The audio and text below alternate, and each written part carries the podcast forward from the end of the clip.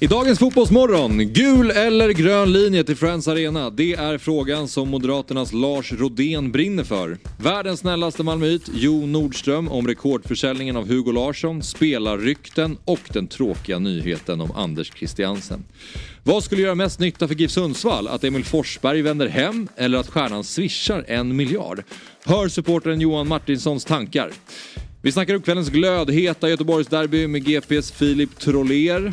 Och vår ljuvliga Brasilien-expert Elisa Palja berättar om reaktionerna i landet efter rasistattackerna mot Real Madrids Vinicius Junior. Jag, Axel Insulander, Fabian Ahlstrand, Julia Ekholm och Robin Berglund önskar dig en trevlig lyssning och en fortsatt fin torsdag.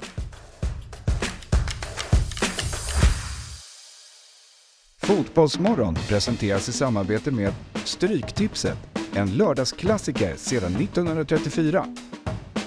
Telia, samla sporten på ett ställe och få bättre pris.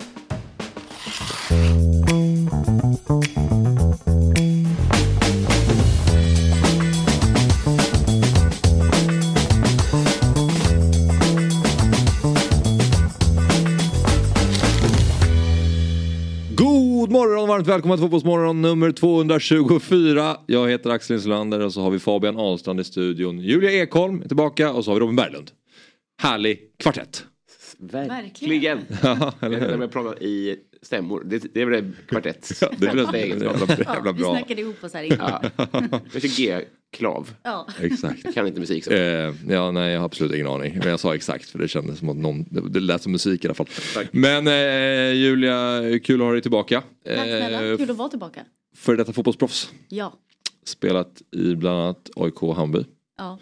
Och som vi pratade lite om här innan, eh, att du var ju med här U19-laget 2015 och vann guld då. Skämtar du? Nej.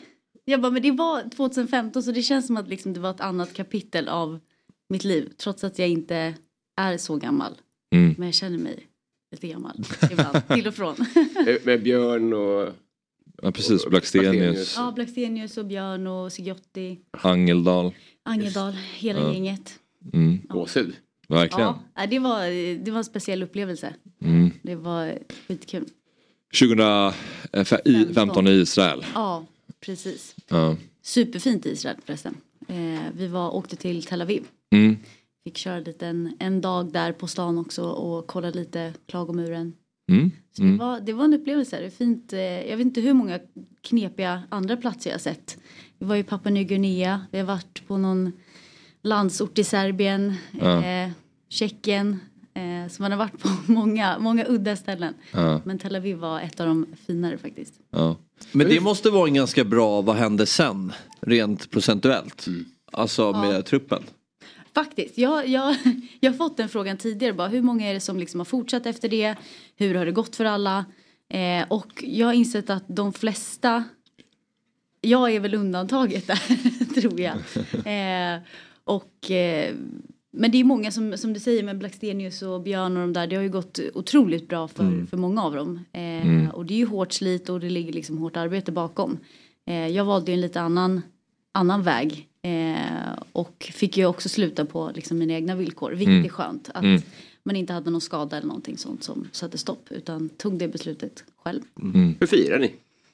Det där är faktiskt en väldigt rolig fråga. Tack. Eh, det är en bra, Bra fråga. Robin. Eh, vi var ju, när vi hade vårt förläge på Bosön, eh, då kom, var det u herrarna hade vunnit? Gud, Det var ju samma sommar. Precis, det var samma sommar Då stod vi 2015. längst fram i Kungsträdgården och var så här, för de kom och liksom firade sitt guld. Eh, och då kände vi så här, fan vi kan ju inte vara sämre än dem. eh, och strax efter det åkte vi till Israel. Eh, så när vi hade vunnit så var det, jag drog det lite kort i, i förra veckan. Eh, det var, i och med att vi spelade så länge, vi var, var typ två och en halv, tre veckor. Så var det många liksom föräldrar som var där som var så här, "Fan, jag har ingen semester kvar, jag måste åka hem och jobba. För de hade ju tagit ut den under gruppspelet. Mm. Eh, och sen var det min pappa och en, en till pappa som stannade kvar. Jag tror att då, det var nog de enda två föräldrarna som var kvar till finalen. Eh, så de hade ju gått och köpt alla gula tröjor de kunde hitta på marknaden. Eh, och så hade de fått massa biljetter. Så de gick och delade ut det till liksom lite randoms. Okej. Så de, eh, alla de var där. Eh, sen direkt efter finalen så drog de hem. Och vi var så här, ja men firade och tyckte så här, ja men shit vad kul liksom. Firade på plan och det var konfetti och allting. Eh, sen satte vi oss på bussen och sen Ja, så var vi tillbaka på hotellet och sen var det inte så mycket mer med det då. Eh, det var så här, ja men vad ska vi göra liksom? så här, ja, eh, men ja, vi går väl och lägger oss liksom. eh, och då var det ju lite snack om att så här, ja men eh, damerna ska också få liksom det här firandet i Kungsträdgården och sådär. Eh, men vi fick inte ett firande i Kungsträdgården, men fick ett mottagande på, på Arlanda. Okej. Bland annat, så lite mer liksom mindre Ja, setup. Ja, Ehm, och det kan man ju tycka vad man vill om. ja. Hur stort upplevde du liksom uppmärksamheten hemifrån eh, där under mästerskapet? Eh, väldigt stort. Jag tror inte att vi förstod det riktigt när man var i Israel och Tel Aviv. För man var verkligen så här, vi landade på hotellet efter finalen och sen så var det så här, jaha, vad, gör- vad gör vi nu liksom? Eh, och, och förstod nog inte riktigt. Jag fick ju mycket skicka till mig. Jag har en printscreen från min telefon efter finalen för jag tror inte jag förstod hur många som faktiskt kollade hemma heller. Eh, och fixa mycket videos. Eh, det var någon som hade skickat också som, som gick i eh, samma gymnasie tror jag det var. Och var så här, du känner inte mig men jag vill bara Shit vad bra jobbat. Eh, jag såg också finalen. Så det var jätte, jättekul att höra att så många kollade. Och du startade samtliga matcher? Ja, det gjorde jag. Så att eh, det var en riktig upplevelse. Eh, jag tror nog aldrig jag känt liksom sånt flow genom en hel ja, men, turnering eller en, liksom en hel period på så sätt. Så att, eh, en stor eloge också till liksom alla runt omkring, så här ledare och grejer också. För att det är ju jätte, jätte, det må låta diplomatiskt att, att säga det men eh, det är ett så stort jobb som görs liksom vid sidan av också. Kul om någon gång hörde så här. Jag vill inte, inte ett gott ord att säga om organisationen runt omkring. Det var bara spelarna som känns. Vad skönt det också. Det är ju vi ute på plan. Ja, precis. Äcklig mat, dåliga förberedelser, bussen punkar hela tiden. Det var bara vi som gjorde det här. Ja, det var bara vi, ingen mer. Ja. Men eh, lite om fotbollen igår då. Europa League-finalen spelades ju igår mellan Sevilla och Roma. Matchen slutade 1 efter, efter full tid. Det var en eh, 147 minuter lång final totalt då. Den var väldigt lång och sen blev det ju straffläggning där såklart Sevilla gick och vann till slut. Europa League-laget Sevilla. Um, han ni se någonting av matchen? Du kollade lite på slutet? Straffarna. Ja, av Det är då du kliver på. Ja, men, Från uteserveringen. ja exakt. Eh, nej men, eh, ja, nej, jag vet inte. Du, du, det var ju då det hettade till. Ja, det var en hel match i rakt, Ja. hela vägen igenom dock. Ja. Ska sägas. Ta oss igenom. Nej men bara generellt, det var ju liksom intensitet i, eh, i matchen. Men så har ni... Jag såg hela fram till Staffan Ja, faktiskt. Alltså, ja. Det är väl fotbollsmorgons största fiende är väl att när det är Europamatcher blir förlängning och straffar. Ja. Då, då, då är det så här, ska jag kunna prata om det här imorgon eller ska jag se det? Man får välja lite grann. Ja, Så att, eh, alltså, jag somnade i, till straffläggningen. Typ. ja, okej, ja. Kolla highlights. Ja, det får man ju göra. Exakt. exakt. Och studion, jag tänkte så här, men jag kollar lite eftersnacket också med Niva och Gida och Bojan. Eh, Men matchen var ju slut där så här, strax efter 12 Mm. och de satt ju och snackade så jävla länge. Jag kände så här, men jag, nu när jag börjat kolla så ska jag kolla klart typ och så var klockan typ kvart i ett. Alltså, inte, pallar jag? Nu, är nu, nu har jag satt mig här liksom. Så att ja, man har inte fått jättemycket sömn Nej. eftersom matchen var så jävla sen. Men eh, ja, Första finalen och Mourinho torskade eller? ja, Måste det ju vara. precis. Europa- Han hade fem raka finalsegrar. Ja. Mm. Och eh, Sevilla har aldrig förlorat en Europafinal. Nej. De, det var deras sjunde, eh, sjunde Europa League-titel. Så det, är ju, det var ju två Ja men Europa... inkluderat UF-cupen. Alltså. Ja, precis. Ja, inte bara Europa League då, utan... Apropå att det är de på plan som gör det. Ja, exakt. Exakt. Ja. Inte ett gott ord till organisationen runt omkring. sig. Men jag tycker det alltså, jag, alltså, jag, jag kan ju ingenting om, om det här, liksom förklaringen bakom. Men hur kan ett lag, just när det, alltså, det är en grej om det här, men det här är världens bästa landslag så då vinner de VM och eh, EM varje gång de får chansen. Det fattar man, det, ni är bäst. Men att vara best of the rest på det här sättet, Ja. det är så konstigt. ja, det är jättekonstigt. Det är precis så här bra ja. Det är aldrig så tillräckligt bra för att leverera i Champions League. Alltså, Ja, Det är ju tråkigt att de liksom aldrig har varit riktigt nära att leverera i Champions League. eh, Känns som. Utan Nej. det är verkligen Europa League, det är deras nivå. Det, det är där de är. Ja. Och det är, jag håller med om att det är märkligt att de, de bara har bestämt sig för att ligga där känns det Ja. som. Att, Så bra på så här, vad heter det, Formel 2 eller vad heter det? Det finns något annat under. Ja, det är väl Var det. bäst på det typ. Ja. Nej, de är extremt eh, imponerande. Det är alltså ingen namnsdag sådär utan det är faktiskt en on this day då. Idag är det 56 år sedan Beatles släppte albumet Sgt. Pepper's Lonely Hearts Club Band. Och Fabbe, du är ju Fotbollsmorgons självutnämnda musikexpert. Ja, ett av de mest inflytelserika albumen någonsin. Nej, jag skojar. Nej, men det är verkligen inte så där säger man. Det, det är Är det det, inte. det kan man väl säga eller? Självutnämnd. Nej, jag trodde du menade att jag, trodde du, du jag menar att man kan säga att det är ett av de mest inflytelserika albumen någonsin. Det är väl inte fel? Nej, nej, det är det verkligen. Det är ett helt otroligt album. Ja. Eh, det är väl eh, A Day in Life Det är in the life ja. Och Lucy in the Sky of Diamond. ja. Vet du varför den heter så? Eh, men det har man ju vetat. Berätta. Lucy, L, Sky. Alltså, men det är ju inte LSD-referensen, är det det? Tro- det, det sägs så. Jaha, jag trodde bara att det liksom var ett, ett oklart rykte. Är det liksom, du, har, du vet att det är så? Alltså, vet.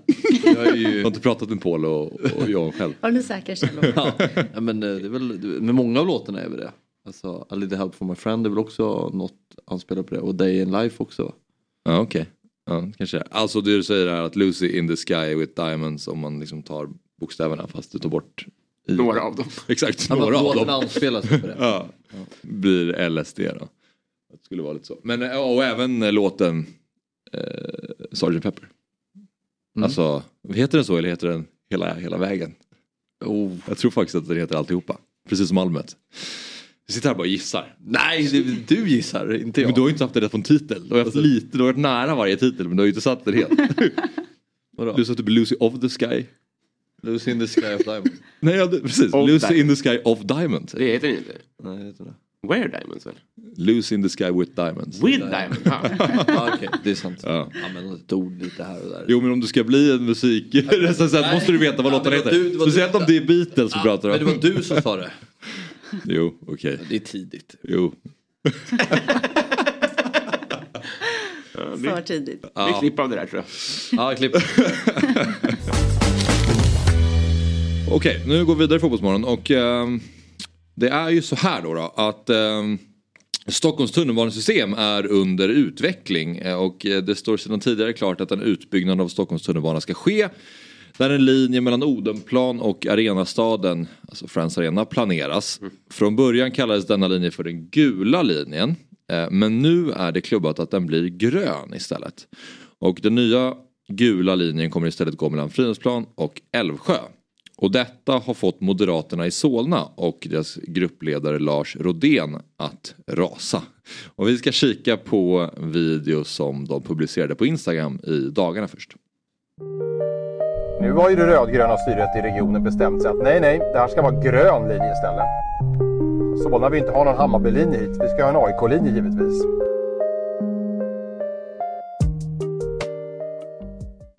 Solnaborna röstade fram en gul tunnelbanelinje. Den stryker nu de rödgröna partierna i regionen. Det var ju så att 16 000 medborgare fick med rösta om den nya tunnelbanelinjen till Solna. Det går ju till Hagastaden, det går till Hagalund och den går hit till Arenastaden. Och då valde man färgen gul och det var ju ingen hemlighet för oss som var med att det var ju tanken att det var en koppling och en hedrande till vår lokala klubb AIK. Nu har man bytt namn på det här. Nu blir det en grön linje istället och det är helt oacceptabelt. Ja, och eh, då gör vi så helt enkelt att vi säger eh, god morgon och hjärtligt välkommen till eh, Fotbollsmorgon, Lars Rodén. Tack så mycket, god morgon. God morgon. Eh, ja men berätta Lars, du får utveckla lite av det som vi såg i klippet tänker jag helt enkelt. Eh, varför är det viktigt att den nya linjen då eh, ska vara gul och inte grön? Nej, men som jag säger Phil, jag tycker jag lägger fram argumenten ganska kärnfullt där. Men alltså det är klart, man kan börja säga så här. då. Är det någonting AIK behöver just nu så är det lite mer kärlek kan jag tycka. Och det, eh, det, var, det här beslutet är inte särskilt populärt av just det skälet också kan jag tycka. Men ska man vara lite seriös med det, det är klart att sen tio år tillbaka har man ju bestämt att man ska bygga ut den här tunnelbanan. Och när man då för tio år sedan fattade det beslutet så insåg man ju att nu ska ju Solna lusas ner med byggkranar, byggbuller. För vi ska ju alltså bygga tiotusentals bostäder i vår kommun för att staten ska betala för den här tunnelbanan. Så det är ju på sätt, det är ju Solna som får sätt, ta smällen och göra det som måste göras för att få till de här pengarna för tunnelbanan. Och då har man gjort en omröstning där Solnaborna fick tycka till i huvudsak kring vilken färg man vill ha.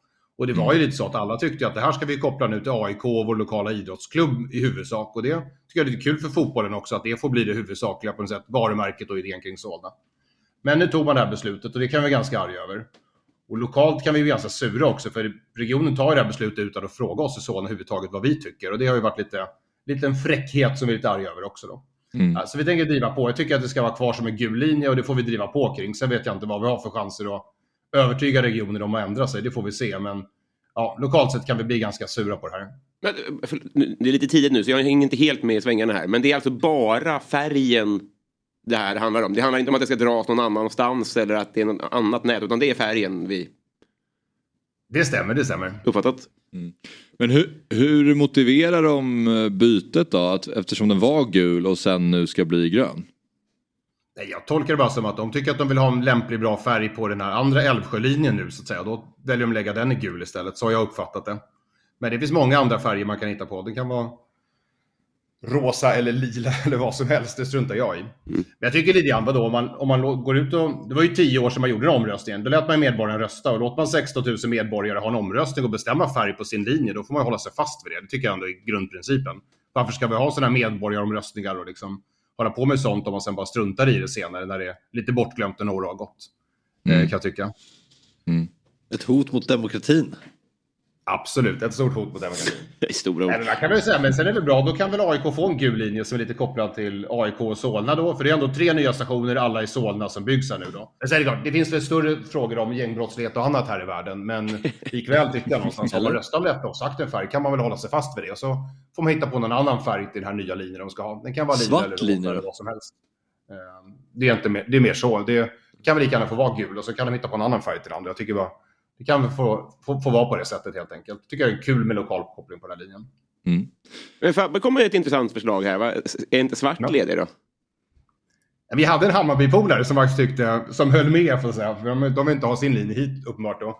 Och de föreslog att det skulle vara svart istället. Och jag kan köpa, svart skulle funka, men om folket har sagt sitt så får väl det vara, vara primärt. Men vi får se, blir vi överkörda här så får vi väl motionera om att man byter färg på blå linje istället till en gul och svart variant istället. Då. Vi får hitta på något motdrag här nu om det... Det kommer bli riktigt rörigt.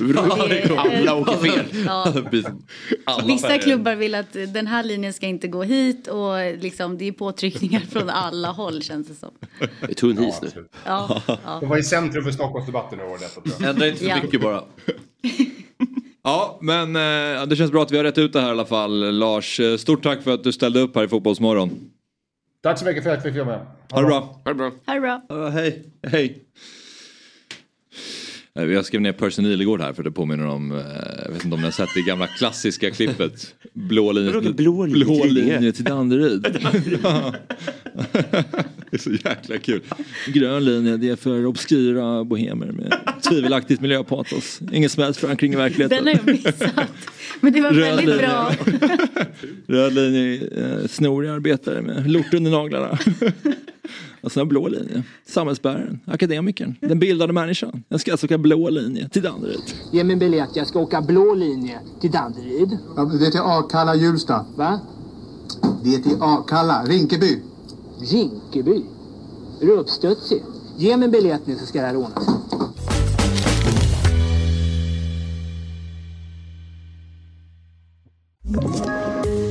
poddtips från Podplay.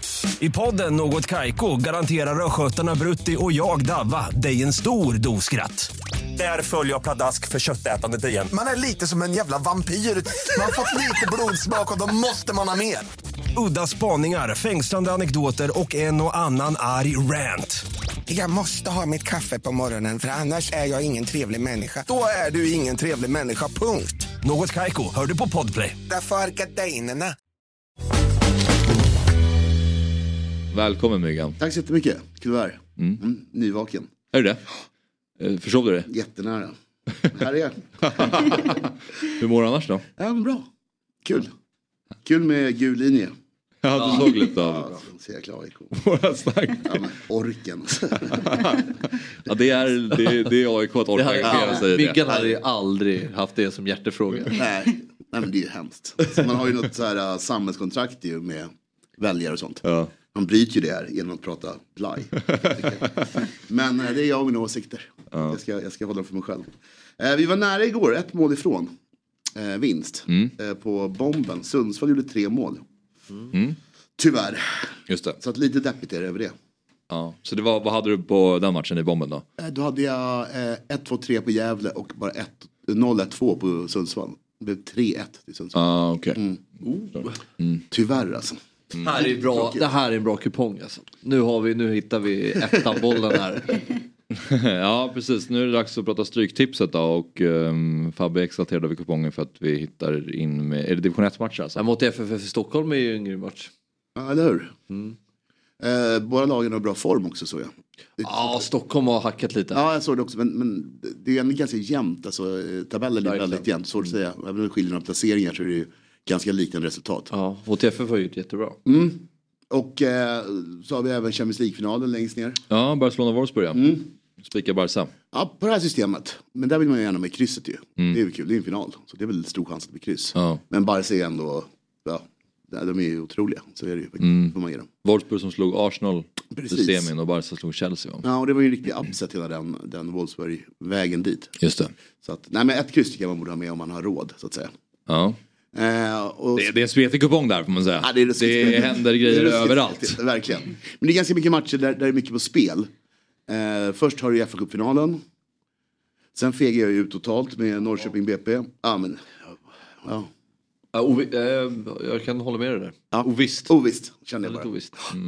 Tyska finalen, samma sak där. Vill man ha eh, eh, krysset med, säkert, någonstans. Rennes slåss för Europaplatser, Monaco slåss för Europaplatser. Brest och Toulouse, inte mycket att spela för. Eh, så har vi spanska kvalet, dubbelmöte, målsnålt i båda två. Och där tror jag att det kan bli två kryss faktiskt. Men eh, jag lutar åt, åt, eh, åt eh, hemmalagen med knapp fördel. Och chansningen på kupongen kommer i match 8. Okej. Jag såg faktiskt den här matchen. Parma gick upp, äh, första mötet. Parma ledde 2-0 och så vände Cagliari till, Calgary till eh, 2-2 tror jag. Okej. Och det är ju Ranieri som tränar dem. Han är, eh, han är en bättre tränare och ett bättre lag. Ja. Så vi hoppas på en tvåa där. Ja. Ja. Och sen ett gäng fegis etta kryss där i division 1 eh, södra. Men eh, de har valt du? konstiga matcher tycker jag. Det, det är ganska mycket form och sånt. Det är väl Alafors som kanske man ska välja en tvåa på. Mm. Utöver det så, så tycker jag att både Motala och Norrby är, är sämre. Åtvidaberg är verkligen på gång nu, det är kul. måste vara stort för här, kul för Alafors att känna vara med på Stryktipskupongen. Ja, verkligen. Det är ju Verkligen. häftigt, häftigt ju. Ariana FC är inte heller med superofta. Nej, det känns Men det är väl, kan det vara en gammal klubb? Det är en Malmöklubb. Ja, Det kan vara omdöpt Okej. liksom, eller Jag gissar på det, för jag har aldrig hört om det förrän förra året tror jag. Men Vasalund har ryckt upp sig. De har ju tre raka segrar. Ja, och Motala är ganska hackiga borta på. Ja. Så det känns som det, det borde... Vasalund är också Jag kan nästan väldigt- singla där faktiskt. Och så är det Vasalund där. Ovissa. Ja. Är det så? Ja, Du har väl sett dem några gånger live eller? ja, Den här säsongen? eh, Jag såg dem när de mötte Stocksund. Då förlorade de med 0-4. Okej. Då var de inte ens... Men det var ett tag sedan? Ja, det var, sen dess har de ju tre raka Ja, det- Då ryckte de ju upp sig. Ja, det var ju nu- en rejäl översvämning. Maj såg väldigt bra ut liksom på deras... deras... Maj gick bra, månaden maj. Ja, Tjena. precis. Hej. Ja men det är ju MIF också. de Ja, så det det hade kunnat vara... Jag Ingen reaktion på ordet maj, jag var där. Något är fel. eh, så där har vi kupongen. Och, eh, nej men tokspiket, jag tycker City är verkligen en eh, jättehärlig etta. Eh, det finns mycket United-fans som, som har streckat mycket kryss 2. Okej. Så vi kör ettan där tror jag. Vi kan rensa bort sju. Ja, men ja verkligen. Det borde vara Vad- vad- 97 procent eller något rätt. Och det är den inte. Så att, eh, Ja, City kommer ju vara hur taggade som helst. De har ju inte spelat en seriös match nu på några ma- matcher. Nej. De har ju ställt ut C-laget och alla Precis möjliga så. olika rotationselvor. ja visst. Så nu ska de duktiga spelarna få spela fotboll igen. Jag hade ju det där med Liverpool förra året. Jag tycker det är lite jobbigt med den här väntan. Eh, Jag tror att alltså, pressen och sånt tycker om att man får vänta och bygga upp hypen Ja. som en VM-final. Ja, det är det är ganska konstigt lång tid liksom. Man får hålla på och vänta in först en fa Cup-final och sen Champions League-final. Liksom. Mm. Det, och sen tycker jag synd om spelarna inte får semester. Alltså, det är rätt kort semester som det är. Då ska jag tillbaka första juli antar jag typ. Ja. Det var rätt rätt skönt att gå på semester efter den här helgen. Än att gå eh, 12 eh, juli. Just det. Så är det. IFK Norrköping, BP, helgardering. Ja, han fegar helt alltså. Men det, som sagt var, jag tycker det känns jätteovisst. Mm. Eh, Jag tycker Norrköping är jättesvåra att eh, se vart det ska ta vägen. Mm. Eh, men eh, så länge Sigurdsson är kvar så borde de ju logiskt sett ha en fördel. Men det var 20% på BP, det tycker jag, det borde man ju hämta in. Och en, liksom, få bort 80% på den, det är ju jätteskönt. BP torskade ju nu eh, mot Sirius. Hemma på, på Dålig andra halvlek. Gör ju en bra första halvlek, sen bjuder de ju på ett mål. Mm. Ja, och då får ju Sirius energi. Men ingen energi i andra. Nej, det. var verkligen- det kändes som att det var helt över. Liksom. Ja. Jag, jag hade etta kryss och det var så här, nej, men det här är ju, det blir ingenting. Ja exakt, jag är imponerad av BP ändå, alltså, Mm. hur de spelar fotboll. Jag tror att de kan absolut träffa Norrköping. Men Norrköping är ändå starka. Alltså. Mm. De, är, de är ganska hög lägstanivå, sen har de ju sina spetsspelare. Jag tror jag har den här Elfsborgsmatchen i huvudet också, att, att de, att de chokade så Ja, mycket. gud, ja. Och det gör att jag blir lite orolig för att lira Norrköping. De är ju väldigt effektiva Norrköping. Alltså de, Ja. sätt, de gör ju mål, ja, gör ju mål på sina För mål. vi, vi har ju pratat mycket i den här studion om att vi inte riktigt vet vad vi har i Norrköping. Så vad är det för lag den här säsongen? Eh, och nu har det ändå gått en tredjedel av allsvenskan. Har du fått liksom mer känsla av vilka de är i år? Ja, men ramstarka och effektiva. Mm. Bra, alltså bra spelare på rätt positioner ska Ja. göra skillnad. Ja, men Nyman har ju verkligen räddat dem många matcher, eller räddat men gör mål och så när du inte släpper in några mål så räcker det ibland med att göra 1-2 och sen eh, kan det på. Men bra, alltså han har fått in en bra defensiv struktur tycker jag. Mm. Så det handlar om att deras bästa spelare presterar för att de ska... Ja och en bra defensiv. Flyga. Och eh, Oskar Jansson har ju verkligen gjort en jättebra säsong. Mm. Han är ju haft, alltså om man jämför med hur det var tidigare. Så tycker jag att han har verkligen uh, steppat upp här den här säsongen. Så det är en kombination. Mm. Men de är bra. Jag tror också BP har den där överraskningsfaktorn ett tag till, konstigt nog. Men det kan funka, alltså, Ja. om man säger, säger så här, sista juli, där tar nog överraskningsgrejen slut i Allsvenskan. Men fram till dess kan de trolla fram tror jag. Ja. Lite vinster. Så att eh, rygga den eh, och bygg efter den tycker jag. Det, jag tror det är en bra ram att titta på och sen bygga efter det. Ja precis, för en, här, en lite mer normal stryktipskupong kanske man har bättre koll, grundkoll på. Mm, man, om man spelar verkligen. hemma själv och känner att så här, men här, jag, jag lägger det som jag tror på. Men här så är det mycket som man inte vet. Så här har ju du gjort grundjobbet va? Grundjobbet är gjort, Ja. exakt. exakt. Och, och, och det finns liksom som sagt jag tycker de här franska matcherna, där kan man våga singla för det är verkligen eh, dags att Europaspelet är så pass viktigt. Ja. Tror jag på. Grymt. Ja, gå in och rygga myggan som vanligt. dobb.one slash stryktipset. Använd QR-koden eh, så kommer ni till eh, myggans stryktipskupong. Eh, och eh, Stryktipset är ju en produkt från eh, Svenska Spel, Sport och Casino AB. Man måste vara över 18 år för att få spela och eh, om man har problem med spel så finns stödlinjen.se. Nu ska vi eh, prata med världens bästa skåning. Det är ju eh, Radio 1910-profilen och Fotbollsmorgons Malmö-korre Jon eh, Nordström. Alltid fint att ha dig med Jon. Välkommen tillbaka till Fotbollsmorgon. Stort tack, allt bra. Ja, Jon, vi kastar oss in i, i Malmö FF här och vi börjar i moll. För i, går meddelade ju Malmö FF att eh, lagkapten Anders Christiansen missar resten av säsongen. Eh, detta efter att han drabbats av eh, yrsel och illamående i samband med träning. Och eh, senare då fått en pacemaker inopererad. Eh, hur reagerade du när du eh, tog del av den här nyheten, eh, Jon? Um, nej, det, det var eh, väldigt, uh, alltså otroligt uh, tråkigt för människan Anders Christiansen först såklart. Um, sen så för privat, eller vad heter det, supportern Jon så kanske jag tänkte lite för snabbt uh, på förslaget Malmö FF för att det ska vara helt smickrande. Men eh, nej, otroligt tråkigt och eh, det, var, det hade väl börjat viskas om det redan i söndags. Jag kom väl inte helt oförberedd till kalaset så att säga.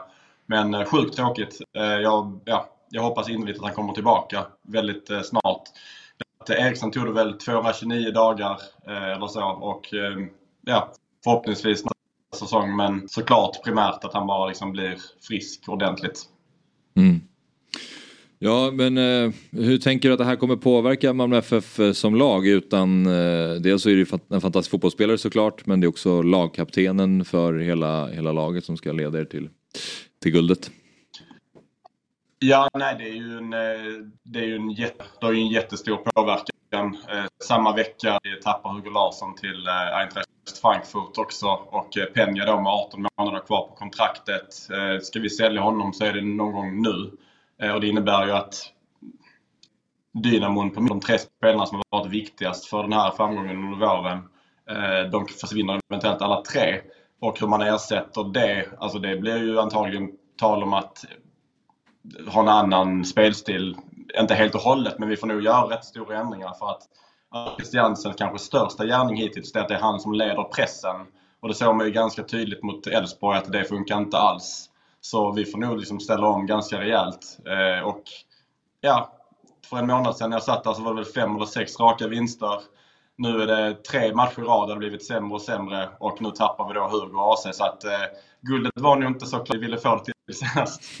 nej, då, nej, vi, vi gratulerade ju faktiskt till guldet då när, när vi pratade senast. Ja. Det behövs det både en och två spelare på den positionen i sommar? Tycker du? Eh, Det behövs definitivt två. Eh, Zeidan tror är det snack om att han ska gå till Odense nu i Danmark. Eh, Han är angående press då för att skulle han spela så är det på AC. Han är inte en stark pressspelare och framförallt är han ganska temposvag. Vilket någonstans är hur bra fotbollsspelare är du? Kan du vara bra när MFF spelar i Europa eller är du mer någon som liksom hänger på? Och att han då skulle leda MFF, där är han bara inte, anser jag. Eh, så jag, jag, jag, missar, eh, missar, jag misstänker starkt att vi kommer ta in två stycken mittfältare. Och sen så vet jag att vi letar efter en anfallare också i ungefär Buja-prisklassen. Eh, och det är väl klokt nu när Isak Estelin skjuter löst sen fem matcher tillbaks. Får jag bara fråga. jag är lite dåligt inläst då, men han fick yrsel kring matchen och sen så har han opererat in en pacemaker och är borta då säsongen ut har jag förstått. Varför måste man vara borta så länge? Alltså vad är det, vad är det han har drabbats av? Är, är det pacemakern som tar tupp Eh, på tid eller vad är det? Eh, Ja precis, Ja, han, han segnade ihop med någon form av hjärtstopp i onsdags visade det sig. Och MFF själva har kommunicerat ut att det är ICD som är en slags pacemaker sa de, men det är det inte. Det är en defibrillator. Det vilket innebär att har du en pacemaker då är det ett medfött hjärtfel överlag. Stort som vi har förstått det, eller ett hjärtfel du har fått. Eh, Men med är det att eh, du får en kraftig elstöt om ditt hjärta slutar slå. Hjärtstopp helt enkelt. Så att eh, det är det som kroppen måste vänja sig till eh, och sen jobba upp en fysik kring det också. Så han har redan opererat in det. Eh, exakt samma som Eriksson återigen, fast minus att han då tack och lov inte var död i ett tag, rent kliniskt. Mm, mm. Ja, men eh, lite som Fabbe är inne på då, utan Anders Christiansen i laget för MFF. Eh, du nämnde Zeidan då, som kanske ska gå till Odense. Finns det någon annan ersättare i truppen eller någon ung spelare som kommer nerifrån? Eh, Patriot Seidio avgjorde väl mot Halmstad och eh, finns väl någonting där till exempel? Ja, sen är han ju en, en väldigt kantspelare så att det blir nog svårt att få in honom centralt. Hugo Bolin då? Och sen i fallet Zeidan Sen med Zeidan då så är han ju eh, på väg ut mot till Odense. Lomotey blev väldigt förvånad ifall vi inte lyssnar på i princip alla bud. Ehm, så det, jag skulle säga att i truppen, det är väl egentligen Hugo Bolin som, kommer, som jag hoppas kommer in att bli årets Hugo Larsson. För att han är ja, typ talangfull fast ett år äldre. Ehm, sen så har vi Oskar Lewicki men han har inte riktigt hämtat två och ett halvt år av väldigt skadedrabbade säsonger nu. Så att, eh, jag, jag tror verkligen att det blir minst en central anfallare in och då eh, Vi har pratat med Ghoddos precis innan fönstret stängde senast. Jag vet att de, vet, men jag hör att de diskuterar nu men att han är lite för dyr. Jag tror att han primärt vill till ett Saudiarabien för liksom i kanske två år. Men eh, jag, jag misstänker att detta aktualiserar MFFs vilja att betala mer, om man säger så. Mm. Ja, men måste också nämna eh, då Hugo Larssons eh, flytt till Eintracht Frankfurt. Eh, rekordsumma dyrast eh, någonsin då. Att bli såld från Allsvenskan tar över rekordet från eh, Alexander Isak.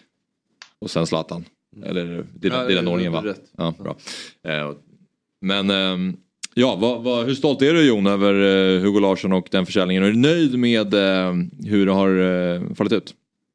Jävligt nöjd. Eh, jag fick höra det för ett par veckor sedan varpå jag twittrade ut det direkt att eh, Dortmund var favorit i signeringen då. Men att eh, de som, två andra klubbar hade också bjudit, nämligen Eintracht Frankfurt och Bayern Leverkusen. Och vanligtvis så sitter jag med det ganska tätt till bringan för att jag, jag vill inte vara någon form av Fabrizio Romano, disco eller och jag framförallt vill jag inte verka emot MFF på något sätt utan jag vill ju liksom hjälpa. Men jag blev så jäkla glad över just de klubbvalen att jag twittrade ut det. Eh, och tack och lov då också för min del så blev det ju så, så slapp jag bli hängd här också. Men, eh, men nej, sjukt sjuk kul. Jag tycker det är helt rätt drag. Eh, jag såg att Atletico Madrid kom in i slutet också. Och det hade säkert passat honom väl också för att utöver mentaliteten så är han också sjukligt löpstark. Så jag tror att han hade passat Diego Simone riktigt väl också. Men Eintracht Frankfurt tycker jag är ett riktigt bra val. Eh, det, det enda lilla så är väl att eh, tränaren, eh, han tar faktiskt över tränarens lägenhet. Eh, så tränaren är på väg ut, så, som har bestämt sig ett par månader. Och då blir det väl lite vanligt att det kommer komma in en ny tränare samtidigt som om de nu är den tredje största värvningen Eintracht Frankfurt har gjort så lär han få sina chanser. Ja, vi, vi går vidare i eh, programmet till eh, nästa gäst. Och eh, vi ska tala med den eh, mest älskvärda Sundsvallsbon här då. Ehm, och det är ju Johan Martinsson såklart. Och då undrar varför tänker ni stå här? Jo, för att hans Giffarna vann igår mot Gävle i en match där flera Sundsvallssupportrar var på plats tack vare att Emil Forsberg hade bidragit till patronernas bussresa. Ehm, så god morgon Johan och grattis till segern. God morgon. God morgon och tack. tack Hur, mycket. hur mår du idag? Du låter lite rosslig. Ja, man har mått bättre. Eh, I alla fall i halsen, jag. Men det, rent eh, eh, mentalt mår jag väl bra. Det var skönt att få vinna en gång. Ja, jag förstår det. Eh, Men berätta mer om hela mm, ja, resan igår till, till eh, Gävle och allt kring matchen. Ja, nej, vi hade ju vi hade bokat eh, en buss. Det är ju ganska dyrt nu att göra det. Så vi bokar ju alltid, eller oftast i alla fall, och, och tar eh, eh förlusten liksom. Så vi, vi skulle ju gå 5000 eh, back tror jag, på en, alltså när bussen var helt full. Um, så vi hade den fullbokad och så. Eh, och så ringde Emil efter det eh, och betalade. eh, ja, han ville betala hela, hela bussen helt enkelt. Så vi, vi plussade ju 10 000 istället för att backa 5. Eh, Så det var jättefint, men, men vi hade alla hade betalat för den redan så att säga, personligen. Så att de här pengarna gick ju till eh, tifo och kassa och annat. Mm. Men eh, jäkligt fint. och Det, eh, ja, jag tycker det är väldigt fint av honom. Hur stor är Emil Forsberg eh, i Sundsvalls kretsar? Han är väldigt stor. Han, han är väl strax bakom sin far, Leif. Hans, hans tröja är ju faktiskt pensionerad så man får inte ha nummer 10 i Giffarna. Vilket eh, man kan tycka saker om eh, såklart. Men Emil har fått eh, frågan om att, spela i tian när han kom upp. Men han, han ville inte det. Så att strax efter Leif och ett gäng till så är han väl absolut där uppe. Han, ja, det var väl en annan tid förr kanske än vad det var nu. Eh, Men för, han var ju i Malmö också och var ändå bra under den tiden. Kan, kan Malmö-supportrar på något sätt claima Foppa eller är han, tillhör han er 100%? Nej, men det försöker de ju. De, de har ju allt i, i, i hela världen. De har ju en halv miljard, 10 000 SM-guld, Europaspel, gruppspel i Champions League. Det är klart som fan de ska ta våran enda spelare också. Det här, de har flyttat på Leif också sa de här. Jag vet inte. Ja, exakt. Ian ska de ta. Just det. Ja, precis. Men det börjar ju närma sig nu. Han är väl 31? Han är 91 va? Ja. 32? Jag tror han kommer spela i Sundsvall innan han lägger av. Ja, det har han lovat i och för sig också. Ja. Men då måste ni upp i Allsvenskan. Också det. Jag, det, jag bävar lite inför den här eh, tiden som kommer nu när, när det här beslutet ska tas. Och många hävdar ju att det här var eh, ett sätt att eh, liksom blidga oss inför beslutet att han ska gå till Malmö. Men eh, jag hoppas att han gör det för mer än 15 000. ja. När sa han det då? Var det på fyllan? Nej. ja, det vet jag i och för sig inte. Eh, När han sa det i, eh, när vi, poddade med honom, vi pratade ganska länge då. eh, Och den där frågan har han fått 10 000 gånger och han vill ju spela i Malmö också säger han. Så han har ju inte hymlat med det. Eh, Och så länge vi ligger där vi ligger och ser ut som vi gör så kan jag väl ha respekt för att man vill eh, spela på så hög nivå som möjligt när han är så pass bra. Men det skulle vara deppigt att gå till Malmö och avsluta där. Men han borde ju, det är fint med den här bussresan, men han borde ju kliva in som magnat nu. Pumpa in en miljard. miljard? Herregud, Leipzig. Pengar. Och så går ni upp och sen får han lira. Det är väl perfekt? Han har ju i egna Ja. händer. Ja, ja det, den där diskussionen om, om, eh, om den här liksom, summan har ju blåsat upp på sina håll och jag visste det innan att det skulle komma. Att det är så här, vad är 15 000 för honom? Och jag blir så oerhört frustrerad när folk eh, håller på så. Eh, för det första så har Emil skänkt massa andra pengar till Giffarna i olika lägen. Eh, dessutom så behöver han inte göra det, det är hans pengar. Han behöver ju inte ringa det här samtalet och, och betala 15 000 liksom. Eh, så jag tycker att det är så ynkligt när folk hålla på och, och, påpeka att så här, 15 000, det är 83 spänn för en vanlig person. Ja.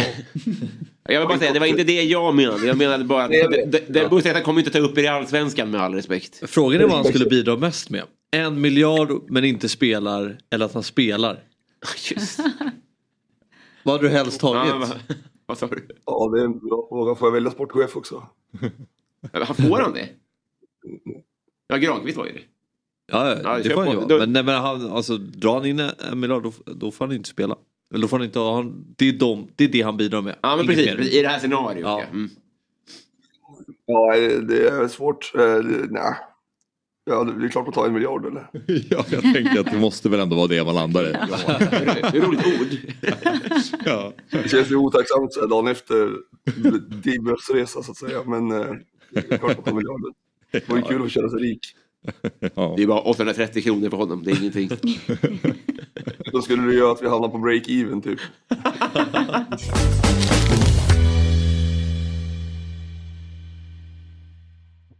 Ny säsong av Robinson på TV4 Play. Hetta, storm, hunger. Det har hela tiden varit en kamp. Nu är det blod och tårar. Fan händer just nu. Det. är Detta är inte okej. Robinson 2024, nu fucking kör vi! Streama söndag på TV4 Play. Ett poddtips från Podplay. I podden Något Kaiko garanterar östgötarna Brutti och jag, Davva, dig en stor dos skratt. Där följer jag pladask för köttätandet igen. Man är lite som en jävla vampyr. Man har fått lite blodsmak och då måste man ha mer. Udda spaningar, fängslande anekdoter och en och annan arg rant. Jag måste ha mitt kaffe på morgonen för annars är jag ingen trevlig människa. Då är du ingen trevlig människa, punkt. Något Kaiko, hör du på Podplay. Därför är gardinerna. Vi går vidare till eh, Filip Troller. För ikväll är det derby i Göteborg eh, mellan Gais och Örgryte. Och eh, man skulle kunna säga att det är hetare än någonsin. 13 000 biljetter är snart sålda. Gais krigar i toppen. Örgryte kämpar på lite längre ner i tabellen. Och eh, ja, kan det bli bättre som neutral åskådare? Vi tror inte det här i Fotbollsmorgon. Eh, men nu ska vi ta och prata lite mer om förutsättningarna inför den här matchen då, mer om, om lagens eh, säsonger än så länge i Superettan. Med eh, Göteborgs-Postens extremt kunniga reporter Filip Troller. God morgon på dig eh, Filip. God morgon på er gänget. Du eh, hoppar väl in direkt då. Kan du ge oss lite mer om förutsättningarna? Är det är det, det hetaste Göteborgsderbyt på, på länge? Ja men här och nu när man eh, tänker på matchen så känns det ju verkligen så. Det har ju varit en eh, jäkla hets på eh, sociala medier från både Gaisare och ÖISarna. Var väl lite segare på att vakna till men eh, har ju också kommit igång på riktigt så eh, ja, nästan 14 000 biljetter sålda. Det, det har vi inte varit med om på, på väldigt länge, inte sedan Allsvenskan 2009. När, när de möttes på Gamla Ullevi, när det nyinvigdes, då var det väl jag tror det var strax över 17 000 då. Den siffran lär det ju inte bli ikväll, men det är ju en otroligt bra siffra och den bästa siffran lär det sannolikt bli i Superettan mellan de här två lagen. Mm. Ja, för eh, vi har ju Gais på en tredje plats, Örgryte på en elfte plats. Men Örgryte kommer ju i alla fall från fyra raka matcher utan förlust och två eh, segrar här senast då. Så att det kanske det kan bli en, eh, en jämn fight, eller vad tror du om matchen? Ja, men det är väl upplagt för en, en jämn fight och upplagt för en, eh, ja, men en bra fotbollsmatch också tror jag. Eh, det hade varit annorlunda om ÖIS som år efter år här på sistone har haft jävligt tufft i starterna. De har missat, eh, kommit dåligt in i säsongerna nu tre, tre fyra år i rad.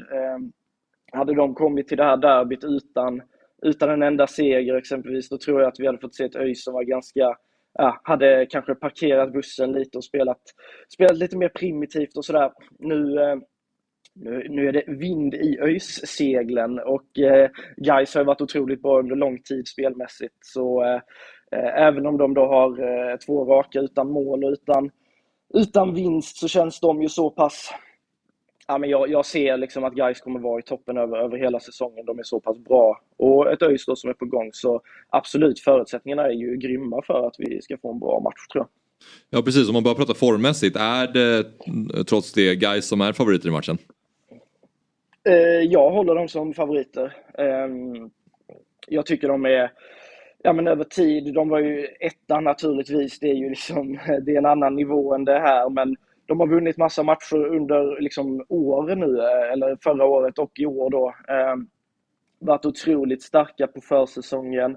Det var ju bara IFK Norrköping som, eh, som lyckades eh, besegra dem då i, i kuppen. Så de har liksom presterat bra över lång tid och, och det är inte så att de liksom bara har vunnit eh, matcher sådär halvdant utan de har ju ofta faktiskt spelat ut sina motståndare och, och typ derbyt mot Blåvitt, som ett Blåvitt som i och för sig inte var särskilt bra i den cupmatchen, så, så klädde Mm. de ju faktiskt av dem fullständigt. Liksom. Så eh, Nej, jag håller Gais som eh, favoriter. De, eh, de har varit bra över, över väldigt lång tid. Dock så var ju Joakim Åberg, som är en fantastisk eh, mittfältsdynamo där, han var ju utanför, utanför startelvan på gårdagens träning. Så kanske är någon känning på Åberg där och det, det kan bli lite kännbart, tänker jag. Mm, mm. Eh, vad, vad, vad tror du om, för du är inne på att du tror att guys kommer eh, men, vara ett topplag och, och slåss där uppe. Vad tror du om Örgryte då? Hur skulle du eh, analysera eh, deras inledning? Ja, men de har väl, alltså Jeffrey Åbin huvudtränare, han gick ut eh, ganska, ja, men ganska modigt. Vi körde någon livepodd där i Gamla Ullevi eh, inför seriestart och då sa han ju liksom att ÖIS, han hoppades att ÖIS skulle kunna vara topp top, eh, två när serien var slut. Eh, det kändes väl som att han spände bågen lite väl där kanske. Jag gillar ju att han gör det, men eh, riktigt så högt eh, tror jag väl inte att de kommer hamna. Eh, däremot så såg man ju att de har, redan under försäsongen fick de ihop i perioder väldigt, väldigt bra spel, mycket platsbyten, hög press. Eh, jag vet, eh, jag var nere och hälsade på Emin Grostanic och Aydin Selkovic i Värnamo. De sa att eh, det tuffaste laget de hade mött under hela försäsongen, det var ÖIS. Då hade de ju ändå spelat mot Djurgården, drar jag för mig. Så eh, det var väl ett ganska gott betyg, får man säga.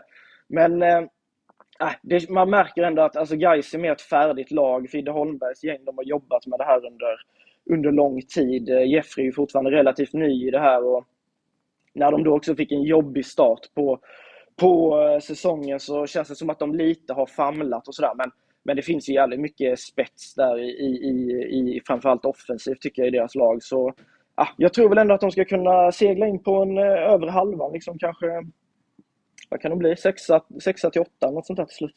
Vi har, eh, såg bilder där på att det var någon som hade målat Gamla Ullevis tak i Gais färger och skrivit texten Guys is going up. Eh, vad har det varit för reaktioner på detta? Ja, men det har faktiskt varit, eh, även bland rivaliserande supportrar, eh, lite så här att folk, eh, de gillar det och eh, det är väl lite, det är väl lite klassiskt guys. Alltså de är, de har glimten i ögat och de gör de där lite udda grejerna får man ändå säga ofta. Eh, de eh, verkar gilla att måla också. Eh, De var ju inne, det har ju varit ett plank, ja ni kan få koll på den storyn där med planket på, på kortsidan som Nej. på Gamla Ullevi, som, nej, det, var, det var ju Gamla Ullevi, de fick ju dra ner kapaciteten där då strax efter att den hade byggts 2009 eh, på grund av att eh, det skakade i, i villorna eller hus, hyreshusen eh, bredvid arenan när Blåvitt-supportrarna hoppade på kortsidan. Eh, så då fick de minska antalet supportrar där och då satte de istället upp ett jävla plank eh, längst bak. Eh, och det har ju då varit mycket snack om vilken färg det här planket skulle ha. Eh, varit ett jävla liv om det. Och, I och med att alla, både ÖIS, Gais och, och Blåvitt, de har ju lite olika färgkombinationer i sina dräkter och sådär. Så det skulle ju vara en neutral färg, men det blev någon blå färg och det har ju provocerat Gaisarna under, under några år. Så eh, en natt där så tog de väl syn på Gamla Ullevi, målade om planket grönsvart. Och, och eh, det blev liv på Blåvitt-supportrarna och framförallt på Gotevent och arenabolaget. De, de uppskattade inte det tilltaget. Jag tror inte de uppskattar det här tilltaget heller. Känner jag, känner jag evenemangschef Henrik Jutbring rätt så eh, ja, då eh, gick han i taket när han såg de här eh, bilderna som, som vi andra ändå, ja, jag, tycker det, jag tycker det är kul faktiskt. Det är det han Solna-moderaten får göra. Gå upp på natten och spraya linjen gul bara. Få saken i egna händer, det är inte så jävla svårt. Måla om alla. Ja, på varje station. Alla kartor. Smala, smala penseldrag. Det kanske är smart. Ja. bakom er ser ni bilden där på Guys is going up på taket. Det är rart med killar som pysslar. Det är rart. eh, ja, sista fråga till dig eh, Filip. Det är om du vill ge oss ett låttips till våran spellista som vi har för alla våra gäster på här i Fotbollsmorgon. Eh, ja men vad fasen nu när ni hade den bilden på Guys is going up. De, eh, de sjunger ju den till eh, den eh, fantastiska melodin med Kissy in the sunshine, Give it up. Så den kan vi väl dra in på listan då eller? Det passar väl bra.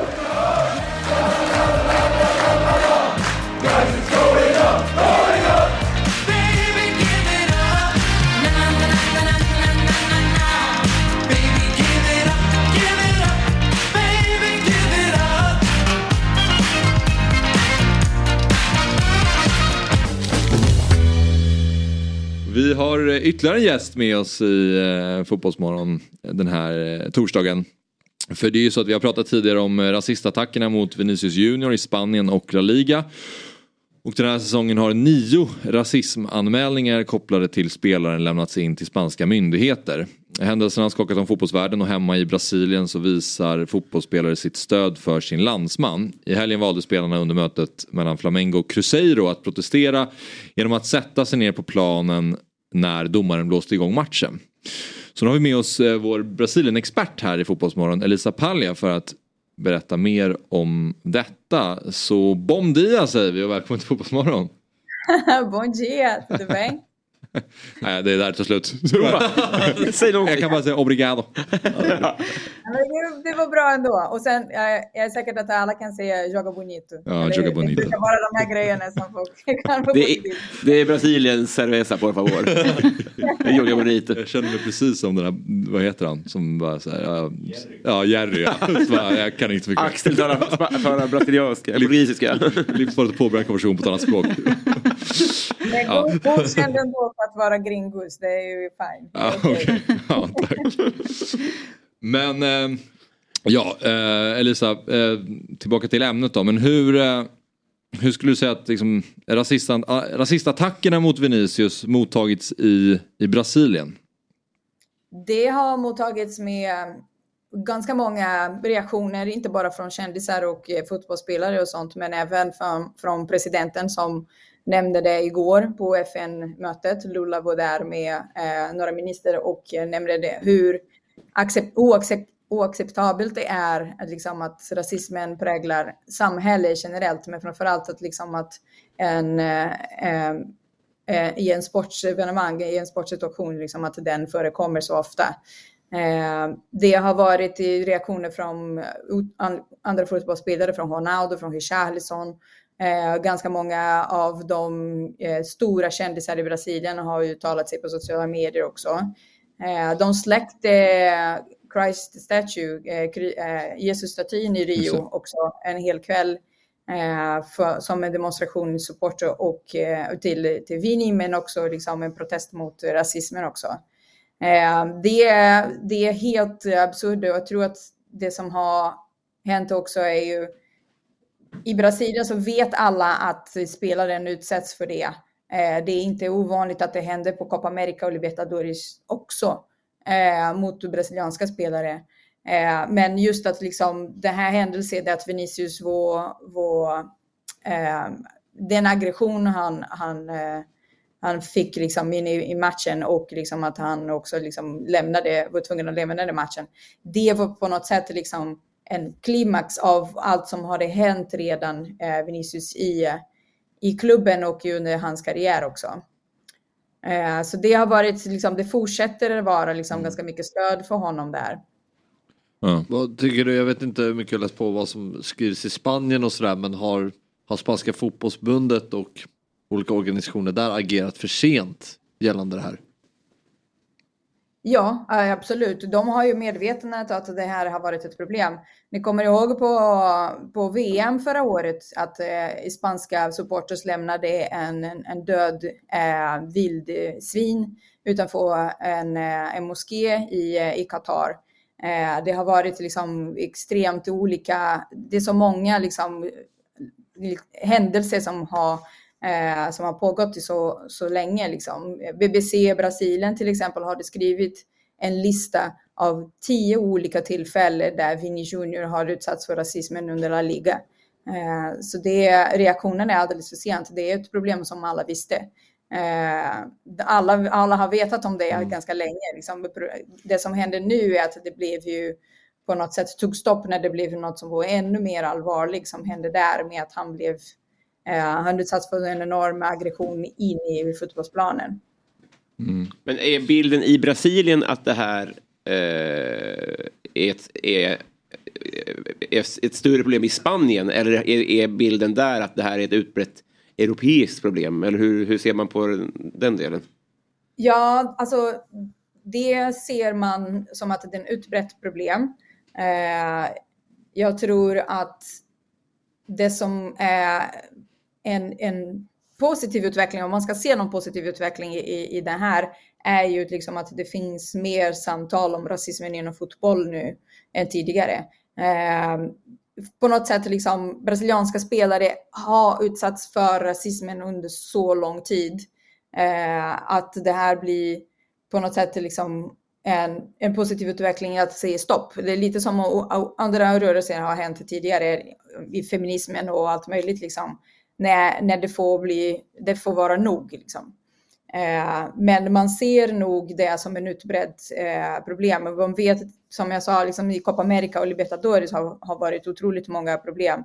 Eh, supporters från Boca Juniors och River Plate till exempel har eh, gripits under matcher eh, i Sydamerika för uttalande, alltså rasistiska uttalanden.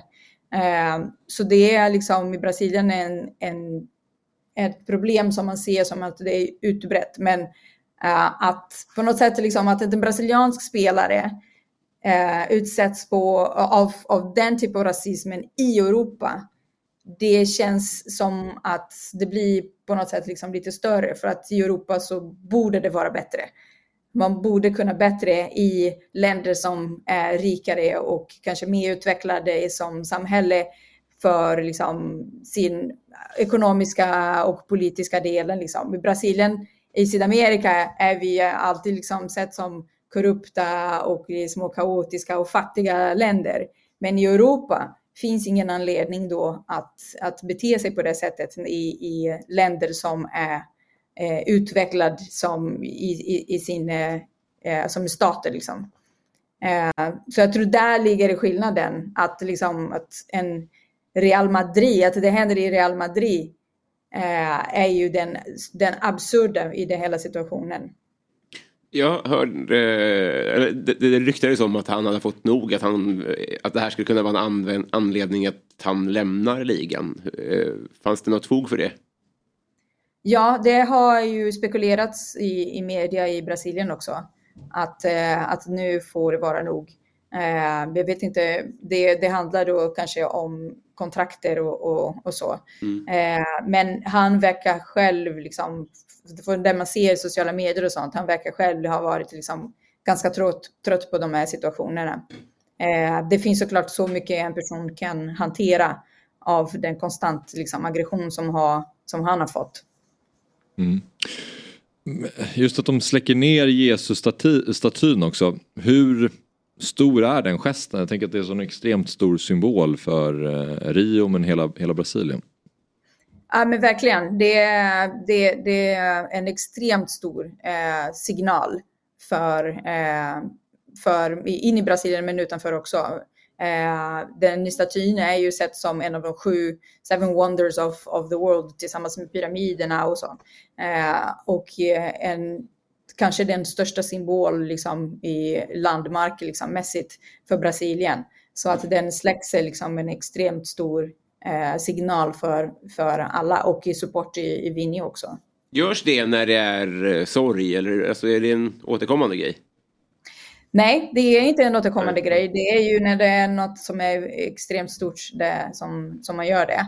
Man har gjort liksom olika, under VM till exempel så har de projektor som, som man har det liksom som en landslagströja på, på statyn. Eh, men det är en, en, eh, en turismsymbol och liksom en, en turistisk attraktion också som ska vara öppet och finnas där och liksom, det kan man se från så många delar av Rio. Liksom, det står en alltid där upplyst liksom, under kvällen också.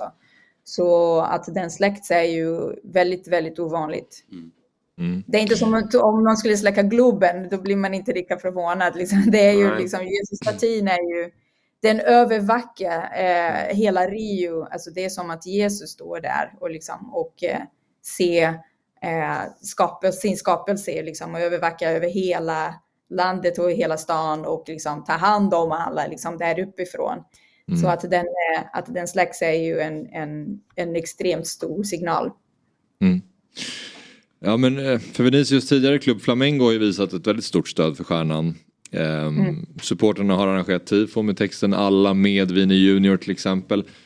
Är det här stödet för Vinicius, är det liksom hela Brasilien som ställer sig bakom? Är det vissa delar eller vissa lag som har visat det? Hur, hur, hur har du upplevt det? Nej, men jag upplever att det är, ju, det är hela lag. Det är klart att liksom, han är från Rio så det blir ju lite mer, eh, det skär lite extra där. Men han är ju en, en av våra stjärnor för Seleção också. Så det, det tar ju för hela landet. Eh, dessutom så är ju då rasismen inte en isolerade eh, problem för Rio eh, eller för, för Flamengo till exempel. Rasismen är ett problem som bekämpas i hela landet. Eh, den, samtalet om, om rasismen och den historia som Brasilien har också eh, som koloni till Portugal och liksom hela slavhandel och sånt. Det, det finns en rörelse i Brasilien för att kunna försöka sanera eller förbättra eh, situationen där i den strukturella rasismen som finns i, i samhället. Så liksom Vinicius är ju en av våra främsta spelare på Seleção också. Så det är ett, någonting som, se, som ser för hela landet. Och det är också att när, när en brasiliansk spelare spelar utanför landet, då spelar det inte så mycket roll liksom, var han kommer ifrån i Brasilien. Eh, Ronaldinho Gaúcho var ju från södra delen, men när han liksom spelade i Europa så var han en brasse. Liksom. Det, blir, det blir inte liksom att han är bara Mm. Gaúcho. Han, är ju, han representerar Brasilien liksom, utanför landet. Så det, blir, det är samma, samma sak för, för Vinicius också. Mm. Ja, vi får fortsätta följa eh, detta och se om Vinicius blir kvar i Real och eh, hoppas att eh, La Liga får bort rasismen från sina läktare. Men Elisa, en sista fråga då. Vi har ju vår spellista här, eh, vår eh, ja, Spotify-lista. Eh, Så att, har du något musiktips, du som ändå jobbar i musikbranschen? Ja, det, det tänkte jag på när jag såg eh, eh, nyligen. Så jag Ja. tänkte på Umba Bara Umba Umba bara umba. från George, George Bain. George Bain. Umba bara umba. Bra! Det lät bra. Ja. Jag uttalar Ja. Idag. Bra form idag. Bra jobbat! Ja, tack. Eh, George Bain är en artist som har flera fotbollslåtar, men jag tycker Umba Bara Umba är, är ganska eh, intressant för att folk kan lyssna på den där uttalandet som är ganska svårt. Men du klarade det jättebra. Tack. Ja, den tar vi med oss. Tack för tipset och tack för att du var med Elisa. Tack själv. Ha det bra. Hej.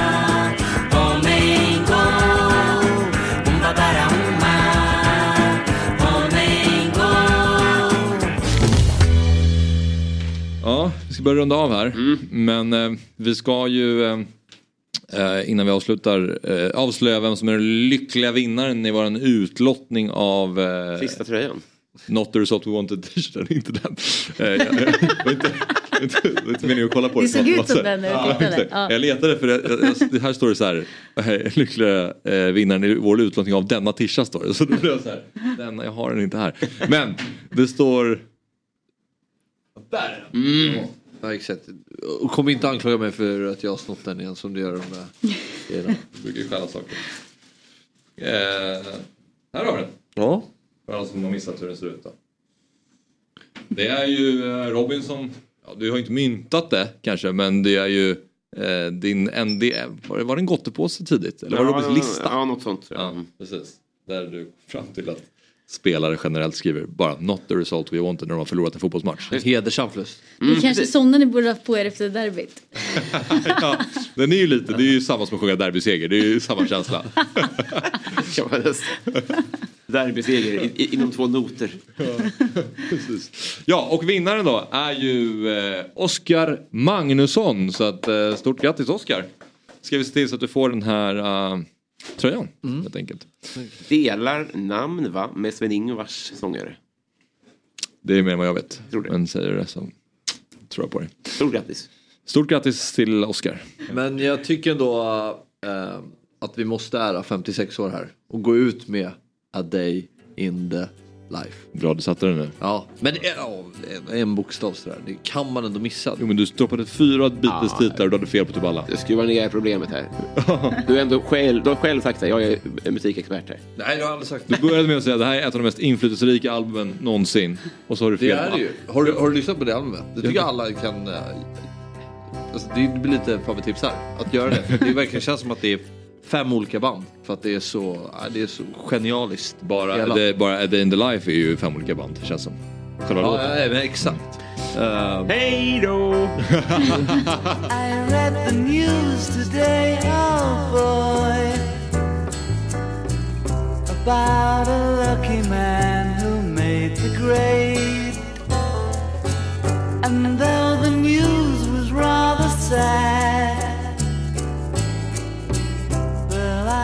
had to laugh.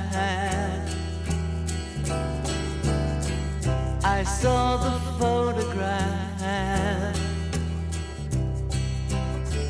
He blew his mind out in a car.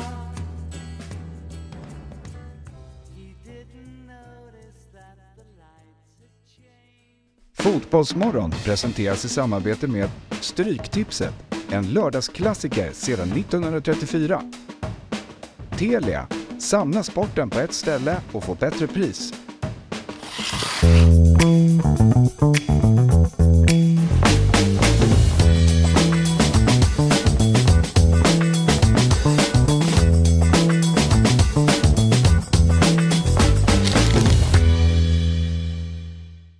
Ny säsong av Robinson på TV4 Play. Hetta, storm, hunger.